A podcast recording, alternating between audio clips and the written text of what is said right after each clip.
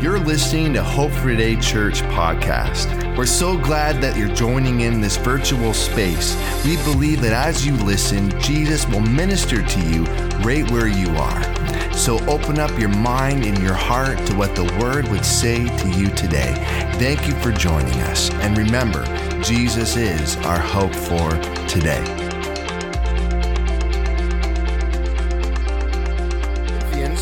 Chapter 14. And uh, we're continuing in, uh, I guess you'd say, a series on the spiritual gifts. The agency of the Holy Spirit has poured out these gifts. Uh, and last week we learned about the spiritual gift of prophecy and how it manifests in the church. And for those of you, whether maybe you weren't here or, or what have you, a prophetic word of revelation, and that's what it is, it's a revelation, not only discloses what is unknown, and even hidden, but also offers a timely instruction, a timely word in season, intended to help us live out God's assignment for our lives, intended for us to turn to Him in worshipful obedience to his will and purpose for our lives. And as we looked at the uh, Corinthians 12 through 13 last week, we saw that these are authoritative words inspired by the Holy Spirit in conformity with the foundation of Scripture as established by the prophets and the apostles, and it needs to be exercised in love. Because without love, there cannot be true edification. Uh, and so here we see Paul then shifts his attention regarding the spiritual gifts, and he exhorts believers that if you've been given a spiritual gift, including prophecy, it's important to use it responsibly and in order. Responsibly and in order. And this is very important uh, as we look to verses uh, 29 through 33, and we'll see how Paul gets into this etiquette of employing the spiritual gifts, including prophecy. And so he says here, uh, beginning, actually, we'll just go right from verse 26, 1 Corinthians 14, verse 26. What then, brothers and sisters? Whenever you come together, each one has a hymn a teaching, a revelation, another tongue, or an interpretation. Everything is to be done for the building up. If anyone speaks another tongue, there are to be only two, or at the most three, each in turn, and let someone interpret. But there is no interpreter, that person is to keep silent in the church and speak to himself and God. Two or three prophets should speak, and the other should evaluate. But if something has been revealed to another person sitting there, the first prophet should be silent. For you can all prophesy one by one, so everyone may learn and everyone may be encouraged. Don't forget that verse, so that everyone may learn and be encouraged. And the prophets are subject, or sorry, the prophet's spirit are subject to the prophets, since God is not a God of disorder, but of peace. As in all the churches of the saints, women should be silent in the churches, for they're not permitted to speak, which we're going to get into that, but are to submit themselves, as the law also says. If they want to learn something, let them ask their own husbands at home, since it's disgraceful for a woman to speak in the church. Or did the word of God originate from you? Or did it come to you only? If anyone thinks he's a prophet or spiritual, he should recognize that what I write to you is the Lord's command. If anyone ignores this, he will be ignored. So then, my brothers and sisters, be eager to prophesy, and do not forbid speaking in other tongues, but everything is to be done decently and in order. And so Paul gets into this again, as I said, the etiquette of employment of the spiritual gifts. And right off the hop, where it says here, women are not permitted to speak in the church, this was a time in which the women were essentially new to the faith, were learning the ropes, if you will, about the faith, and they were asking a lot of questions when the believers would assemble together, and it was very um, disorderly. It was disrupting the gatherings. It, it, doesn't mean that women, this is good, you can clap even if you want, that you are, you know, gifted by the Holy Spirit and, and to speak and operate within the church, but this was a different time. This is what was occurring, and so there was disorder. So the focus here of this passage, of this etiquette, isn't about a woman's role in the church, but it's speaking to order and peace in the church. for the sake of unity. And so I'm one that people will say right off the hop, I am not one of those who take the small section of scripture and say, Women, I'm sorry, you got to keep silent. Amen. Because there's other parts here where he says, you know, if there's a prophet among you speaking and another person gets a word, it says, well, you need to stay silent so the other can speak. Well, does that mean we would stop speaking and prophesying altogether?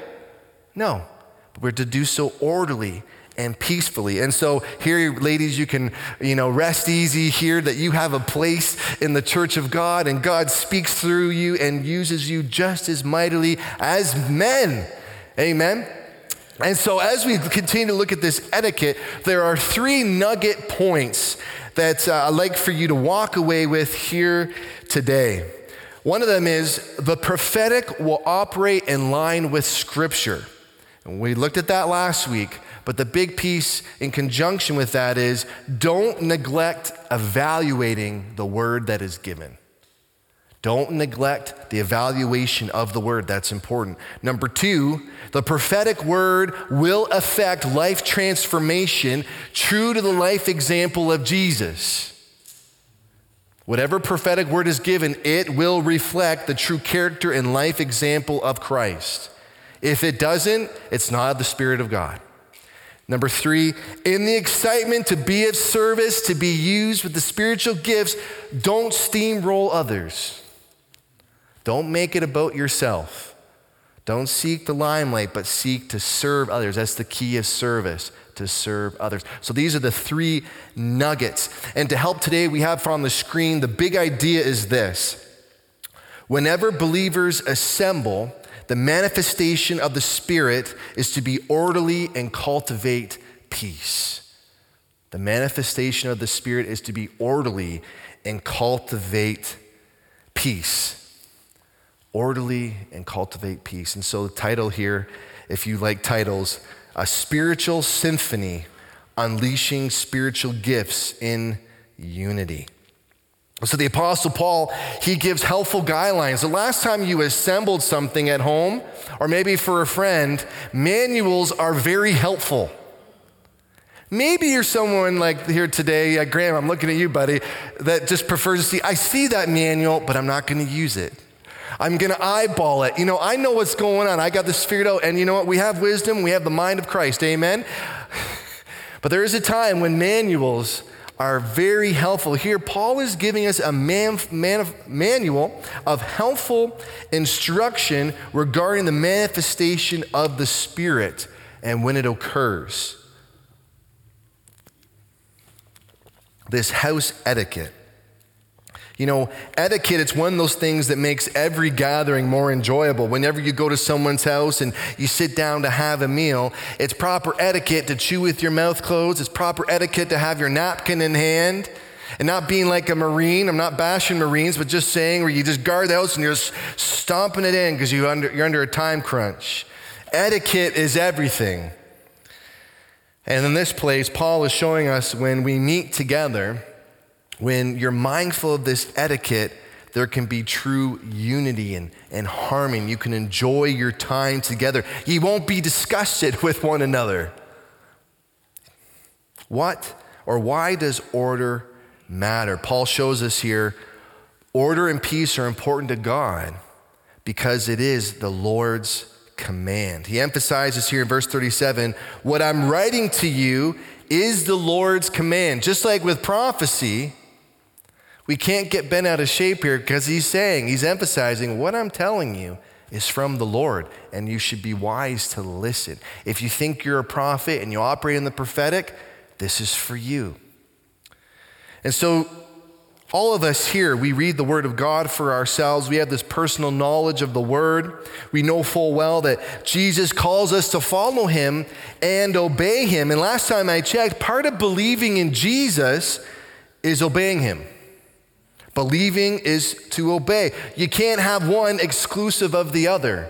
And yet it's extremely popular in today's world. Oh, yes, I believe in Jesus.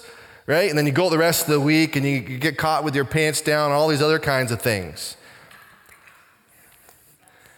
You cannot have one exclusive of the other. You know, I heard that from a preacher once, and I don't think I delivered the timing very well, but you get the idea.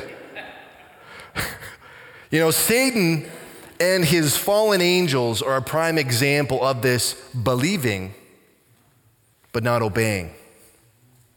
In many respects, Satan is like this master theologian, and his fallen angels are right there with him.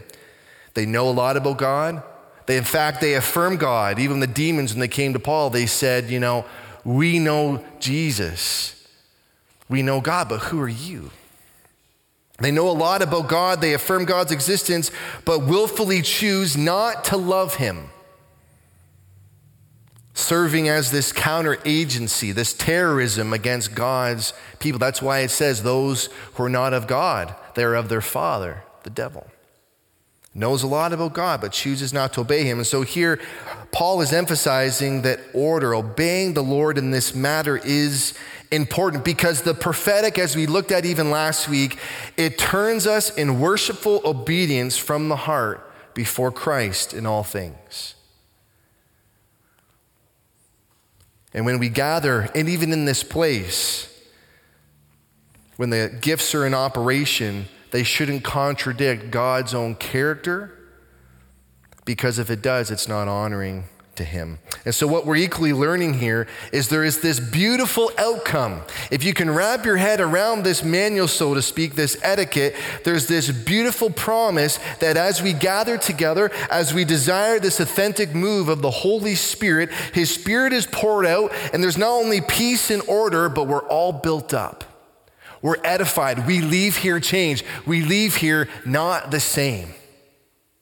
Truly, when you come here on a, Sunday afternoon or wherever else you enter into time the Lord, you should leave there different in one way or another. Maybe you've, you've been, you know, reinforced in your faith. You've been built back up after maybe a loss and you've looked to the word and you've spent time in prayer. Whatever those things are, as you spend time in his presence, even as you gather with other believers, you're to be edified. And this blesses God. And so Paul is showing us here that this orderliness is not just because God wants to put rules in place to make our life difficult. Now, while this passage doesn't specifically mention Jesus, I can speak to two other examples from the New Testament where the principles outlined here are reflected in Jesus' ministry. One of the churches I served in, right on the pulpit and a big plaque, it said, Show them Jesus. And I've never forgotten that, that, that reminder that whenever you share and teach from the Word of God or preach, you should always point people to Jesus. And so here we see in the Sermon on the Mount, you know, you're all familiar with this lengthy, wonderful discourse where he spoke of kingdom values that also inclo- included moral and ethical guidance to his disciples in the crowd on what is uh, proper etiquette for a follower of the Lord. Essentially, in the Sermon on the Mount, without going through the whole chapter, he was calling the Jews out, explaining, showing them they couldn't possibly keep the law in and of themselves. How could you possibly love your enemy without the help of the Lord? How could you possibly give to everyone who asks without expecting anything in return without the help of the Lord? And he goes on to say in Matthew 5 43, You have heard that it was said, Love your neighbor and hate your enemy. But I tell you, love your enemies and pray for those who persecute you, so you may be children of your Father in heaven. For he causes his sun to rise on the evil and the good, and sends rain on the righteous and unrighteous. For if you love those who love you, what reward will you have? Don't even the tax collectors do the same? And if you greet only your brothers and sisters, what are you doing out of the ordinary? Don't even the Gentiles do the same? Be perfect, therefore, as your heavenly Father is perfect. There's no possible way you can live out even that last command be perfect, as your heavenly Father is perfect, without his guiding assistance and help. And with the power of the Holy Spirit, this is made possible. So we see in this sermon, we can see an example of this orderly teaching, this prophetic, uh, prophetic proclamation, uh, encouraging people to turn to the Lord, their source of life and strength. And Jesus spoke with this authority, addressing these various issues and offering insights on righteousness, love, forgiveness, prayer that all aligned with kingdom culture. It wasn't outside of God's will and purpose for his people. That's why it was orderly, it was in line with the heartbeat of the Father. In fact, when Jesus cleansed the temple, as recorded in Matthew 21, he entered the temple area and drove out the money changers and merchants who engaged in dishonest practices in the very house of the Lord. They were engaging ways that was corrupt in the house of the Lord of all places. So Jesus calls them out on the corruption that had infiltrated the assembly. He called them to turn from their error and return to proper, proper practice in the house. And that involves worshipful obedience. He says, My house shall be a house of prayer. He says in Matthew 21 12, Jesus went into the temple and threw out all those buying and selling. He overturned the tables of the money changers and the chairs of those selling doves. He said to them, It is written, My house will be called a house of prayer but you are making it a den of thieves. Think about this for a second. You and I, when we think about this orderliness, this peace that we enjoy in Christ, we are the house of the living God. The word says that He dwells in us by His Spirit. We're becoming this holy temple of God by his Spirit. And we're to conduct ourselves in such a way, following his empowering voice, which dwells within us. Think about this promise of Scripture as we look at this orderliness. In 2 Corinthians 6 16, it says this For we are the temple of the living God. And God said, I will dwell and walk among them. I will be their God, and they will be my people. Ephesians 2:21 In him the whole building is being put together and grows into a holy temple in the Lord. So when you look at these two examples of Christ's ministry, his actions aligned with this concept of maintaining order, of righteousness and reverence for the house of God reverence for the house of the Lord. In both of these instances, he demonstrated these qualities of speaking the truth and even challenging the prevailing norms and practices of the day. And this is what prophetic words here do today. They challenge the norms and practices of today. But there's a time and a way in which we utter these words, these authoritative words in the Spirit. And so, as we look here at our main passage in verse 32, it says, And the prophets' spirits are subject to the prophets, since God is not a God of disorder, but of peace. What does this say to you? If you were to become introspective just for a moment, how is this speaking to you? Well, for me, first and foremost, it's showing me, it's speaking loud and clear that you are never out of control when the Spirit falls afresh upon you. You are never out of your mind, for you can control when to speak. You can be orderly so that there is unity, the symphony in the house. You know, I was flipping through YouTube the other day. I'm not going to tell you the place, but it's brand new. And it's, uh, it's out there, it's online. And there was a gathering and I'm being very sensitive to this because the Bible says, you know, those who are for you, you know, are not against you. And so in this um, video, there are people gathering and desiring the things of God, which you can appreciate. But it went very quickly from desiring an authentic move of Holy Spirit and, and gifts being poured out and feeling His presence to it just becoming this carnal, fleshly roller coaster, if you will well, people started to carry on where they were talking over one another, falling over one another, unable to stop as someone's trying to give instruction. In fact, inappropriate affection to one another, an affirmation of certain even lifestyle choices right in that assembly. And one of them is a very, uh, prof- um, not profound, a well known uh, ministry uh, of the supernatural. And this is all brand new. So, Paul is reminding us that whenever the Spirit of God manifests in the assembly, you're never out of control. I remember one time when the Holy Spirit fell so, so powerfully in my life. I believe I've shared this before, but I was up at an altar and we were praying for each other. And uh, the guest speaker who did operate had a track record in the prophetic, had reached over and uh, had just gently touched my shoulder. And as he gently touched over, you know, I started to just feel this joy, this sense of joy. And I began to just have this, um, what I can describe as a, a, a laughter not thinking upon anything that had you know occurred in my life earlier in the day just this spontaneous joy and laughter but the moment when it was time for uh, another word to be given or to speak i was able to contain what at first felt like an uncontrollable laughter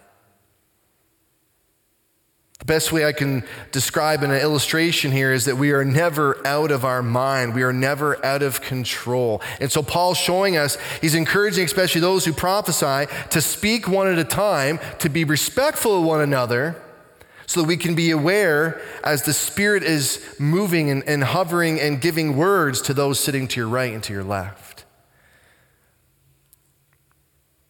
In your excitement to be of service, don't be quick to steamroll others. You know, this means, and if you have a message from God, you should also evaluate it before you speak it. Discernment is an important uh, skill for all of us, especially when we communicate what we believe the Lord has laid on our heart. And maybe you'd ask the question how do I know when the time is right? Well, here, Paul is showing us you never have to be in a rush to disclose and share what's been put on your heart. He says again, two or three prophets should speak, and the others should evaluate. But if something has been revealed to another person sitting there, the first prophet should be silent. For you can all prophesy one by one, so that everyone may learn and everyone may be encouraged. And the prophets' spirits are subject to the prophets.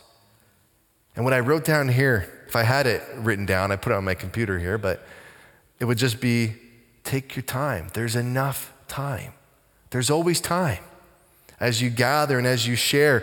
And the, what he's also showing us here, this important factor of evaluation, is we need to be open to correction and willing to submit our message to the scrutiny of others in the assembly. Because as we looked at last week, as iron sharpens iron, so we sharpen one another. Evaluation is key. Is this word that you sent in the Spirit, you believe to be inspired by the Spirit of God, is it in line with Scripture? Don't neglect the evaluation of the word is given. So here's a practical step. If you're declaring, if you believe the Spirit of the Lord has moved upon you, before you utter that word, discern the word and ask yourself does this align with who Jesus says I am? Does this align with who Jesus, how he speaks over his beloved? And if you're the recipient, make sure what they're saying over you is in agreement to the same. Does this align with who Jesus says that I am? You know, this is how we know if the word given is from one's own imagination or of the Spirit. Does it declare freedom in Christ or does it speak enslavement? Does it empower the recipient to walk in that freedom?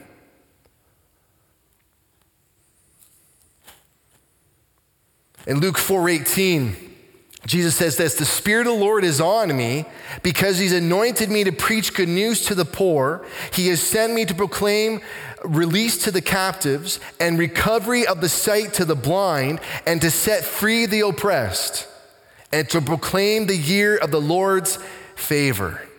Release from captivity, recovery of sight, seeing the truth, the wealth of a relationship with God, being uh, free from the oppression of sin and the, the mastery, deceptive voice of the devil.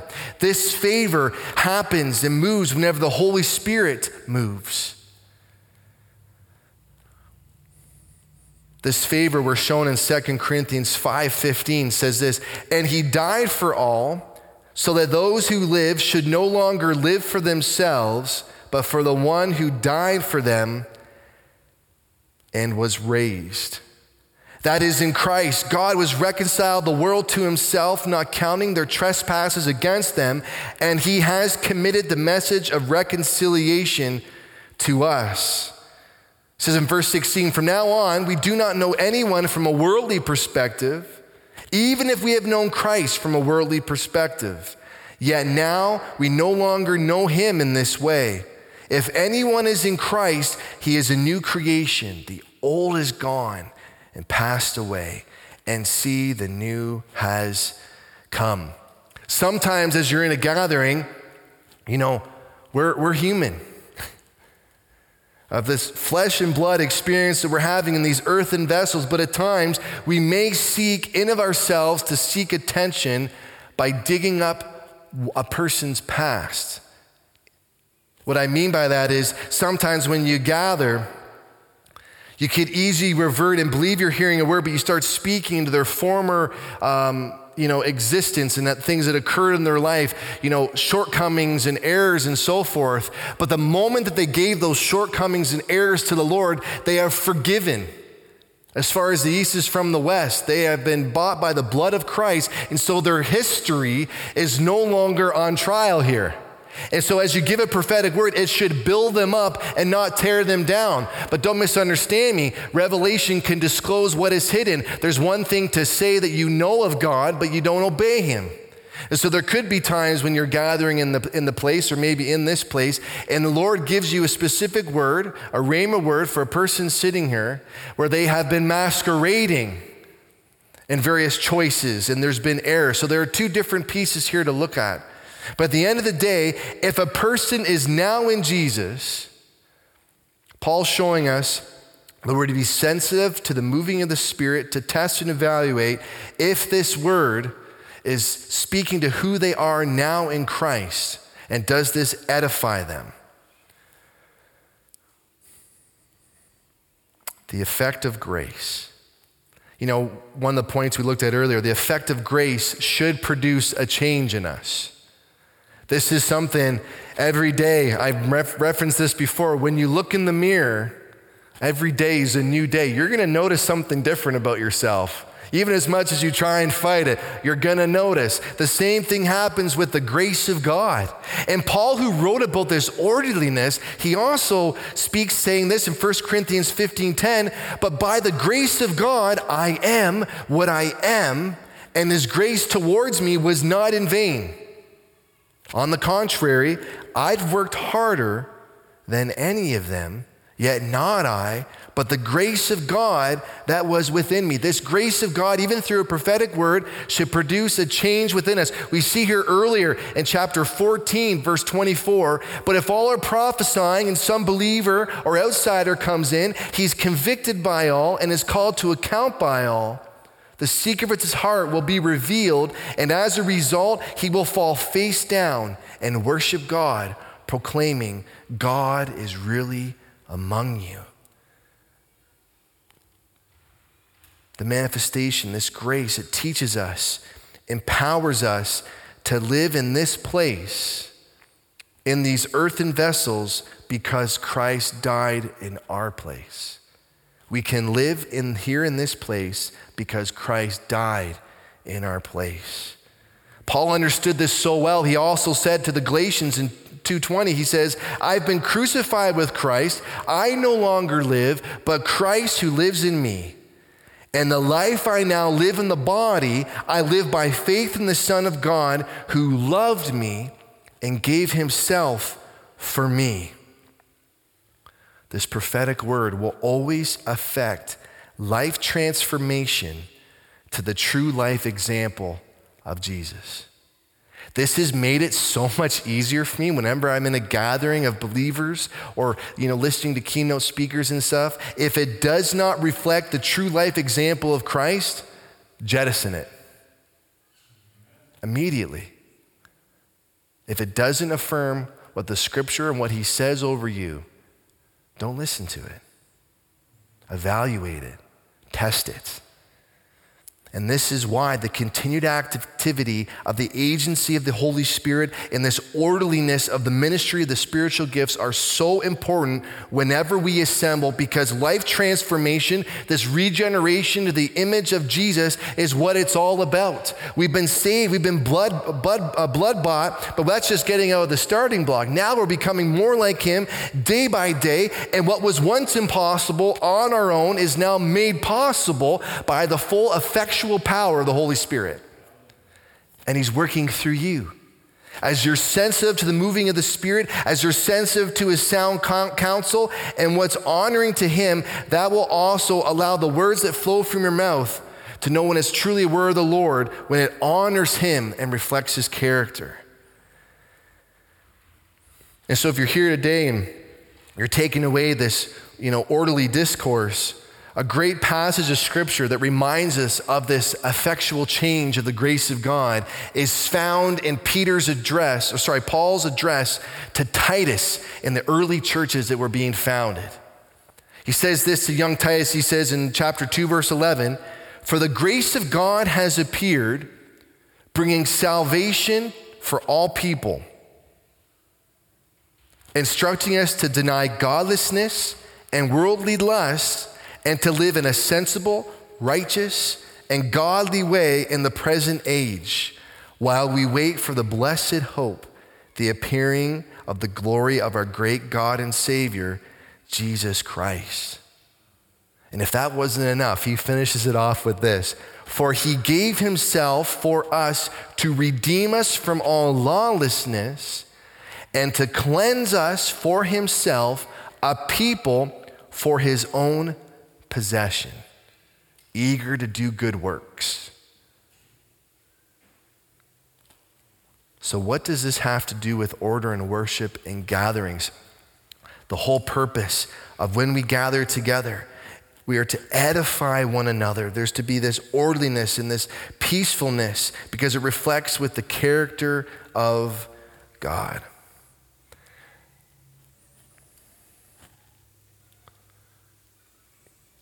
The spiritual gift of prophecy is a powerful tool.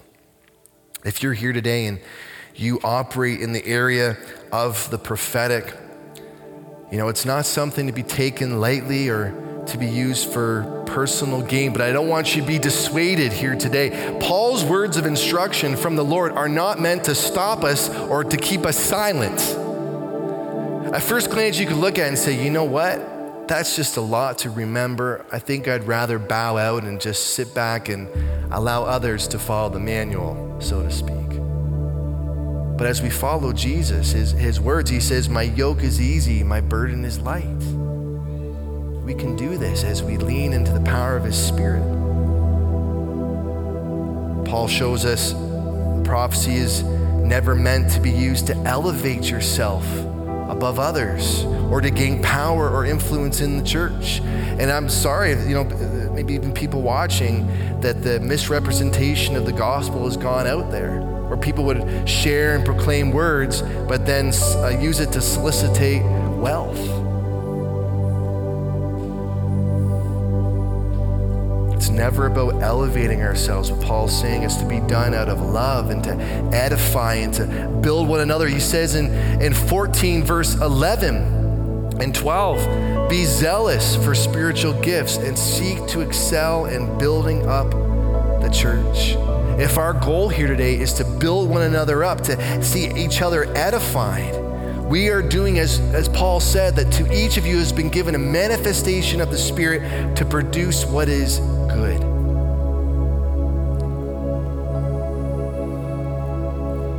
And so I encourage you here this afternoon, hope for today this gathering of believers, we believe in the operation of all the spiritual gifts. And we desire the Holy Spirit to move in this place, to have free reign as we desire his authentic move. So keep these things in mind as you, you know, go here today before we come to a time of worship. The prophetic will always operate in line of scripture. Don't neglect evaluating the word given. Number two, the prophetic will affect life transformation true to the life example of Jesus. Jesus never got nutty. He did incredible things. People were amazed. He opened blind eyes, and people were like, wow. But he was never nutso. Number three, in the excitement of being of service, don't steamroll others. There's more than enough time as you hear from the Lord to share and encourage others as the Spirit gives you utterance. And if you're here today, as we come to a close, if you desire this gift, Paul says, desire all the gifts, and especially that of prophecy.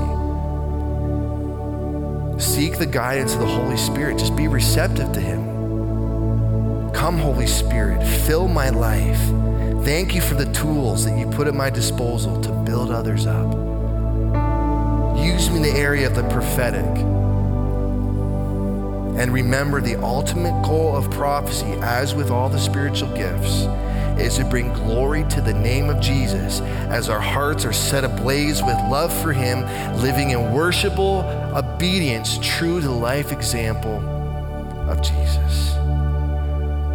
That's it. Amen. Let's pray together. Heavenly Father, oh God, we thank you for your word, your written word that we can glean from here this afternoon. We thank you, Lord, from the truth of your scripture that you are not one of disorder or chaos, but of order and peace. But Lord, when you move, when you move upon us so powerfully, we are amazed. In our, in our feelings, in our emotions, we're moved, and at times we don't know how to respond. But we thank you for your spirit that enables us and empowers us to not be out of control, to not be out of our mind, but to reflect you in all of our ways. As we trust in you, as we lean into the moving of your spirit, would you have your way within us? in this place with every uh, with every head bowed and every heart lord that's directed to you would you fill them afresh spirit of god with the gifts that you desire to unveil that we would be this beautiful symphony of the spiritual gifts in action in love building one another up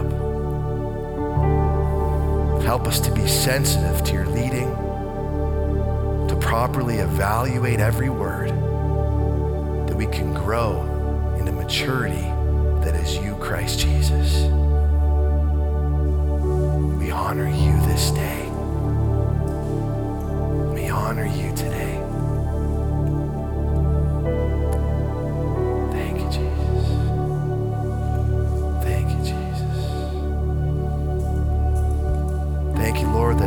Time we gather, you are really, truly.